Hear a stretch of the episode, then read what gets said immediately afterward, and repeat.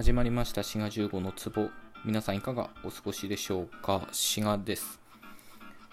今回のトークは前回のトークの続きとなっております。ですね、前回はお便りをいただいて、その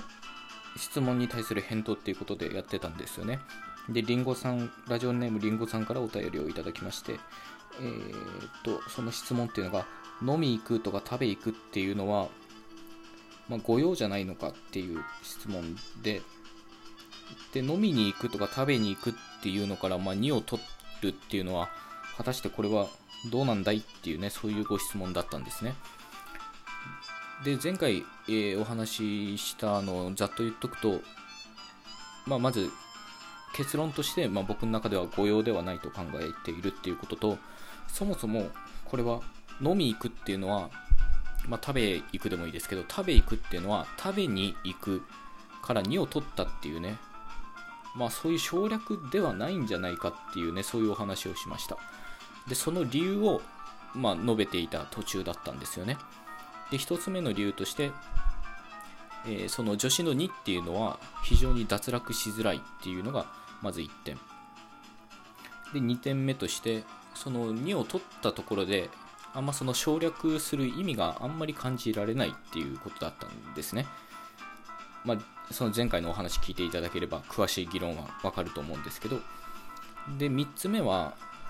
その飲み行くとか食べ行くみたいにかなりね、少数の例しかないっていうことで、本当に2の省略だなんだったら、いろんな動詞のペアで見られるはずなんですけど、2つ目の動詞が行くとか来るとか、かなりね、移動動詞に制限されてるんじゃないかなっていう気がするっていうことで、特に行くと来るですねに制限されてるっていう点で、省略とはちょっとね言いづらいんじゃないかっていう、この3点をお話ししました。で、こっからまた理由を述べるんですけど、食べに行くと食べ行く、この違いですね。どちらも、食べるっていう目的を表して、その後行くっていうのが、出てるっていう風に解釈されるんですけど、やっぱね、この食べに行くと食べ行くはちょっと違うと思いますね。で、その理由としてですね、まずその食べに行くだったら間にね、いろんなものを挟めるんですよ。例えばカレー食べに明日行く、カレー食べに家族と行く、こういう言い方できるんですよね。で、これをカレー食べ行くの食べと行くの間に何か挟もうとしてもきついんですよ、これ結構。カレー食べ家族と行く、カレー食べ明日行く、これだと多分目的と解釈されないんですよ。単純にカレーを食べてその後行くっていうね、そういう出来事の順番を述べてるだけ、こういうのを契機っていう言い方を国語学とかではしたりするんですけど、単純にその出来事をポンポンと並べてるだけってことで、多分目的とは解釈されないと思います。他にもですね、カレー食べに行くの場合は統治っていうことが多分できるんですよね。例えば行くカレー食べに、これ全然いきますよね。行くで一回聞い取って、補足的にカレー食べにっていうふうに、統治が起こるっていうことなんですけど、これね、行くカレー食べ、これ言えるのかな。これ方言はとりあえず今回の議論はちょっと無視してですけど、行くカレー食べで目的をね多分表せないし、そもそもこういう言い方が多分できないんですよ。で、この点からもですね、やっぱり食べに行くと食べ行くは意味はかなり似通ってるんですけど、かっこいい言い方をするとですね、この文法的な振る舞いとか統合的な振る舞いが異なっているので、別個の形式とみなした方がいいと思います。で、今言ったようにですね、食べ行くの場合間に何か挟めないし、順番も入れ替えられないっていうことは、食べと行く、飲み行くでもいいですけど、その食べと行くの結びつきが非常に強いと言えるんじゃないかなとも思いますね。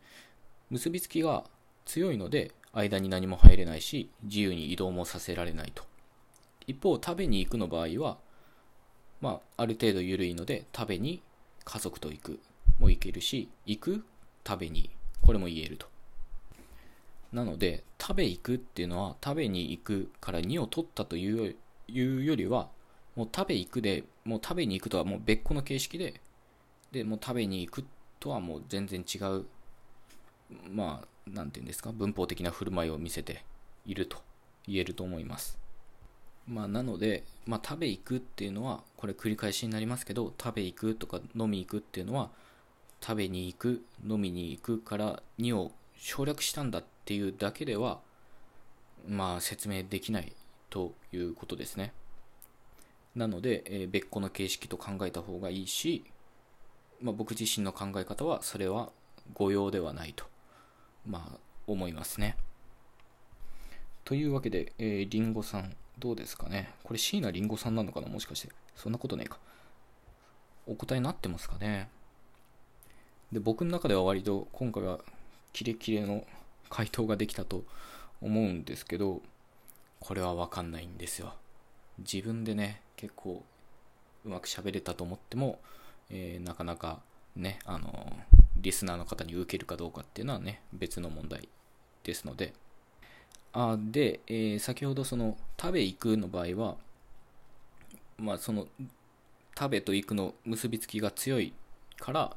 間に挟めないし順番入れ替えれないって言ったんですけど、これね、結びつきが強いっていうのもまた程度の問題なんですよね。っていうのが、食べ行くっていうのはアクセントの面から言うともう完全に2単語なんですよね。食べ行くでたか引く引くたかっていう風になってるんですよ。で、ちょっとね、日本語のアクセントの話はリンク先貼っておこうと思うので、そちら聞いていただきたいと思うんですけど、もし結びつきがもっと強いんだったら、食べっていうね、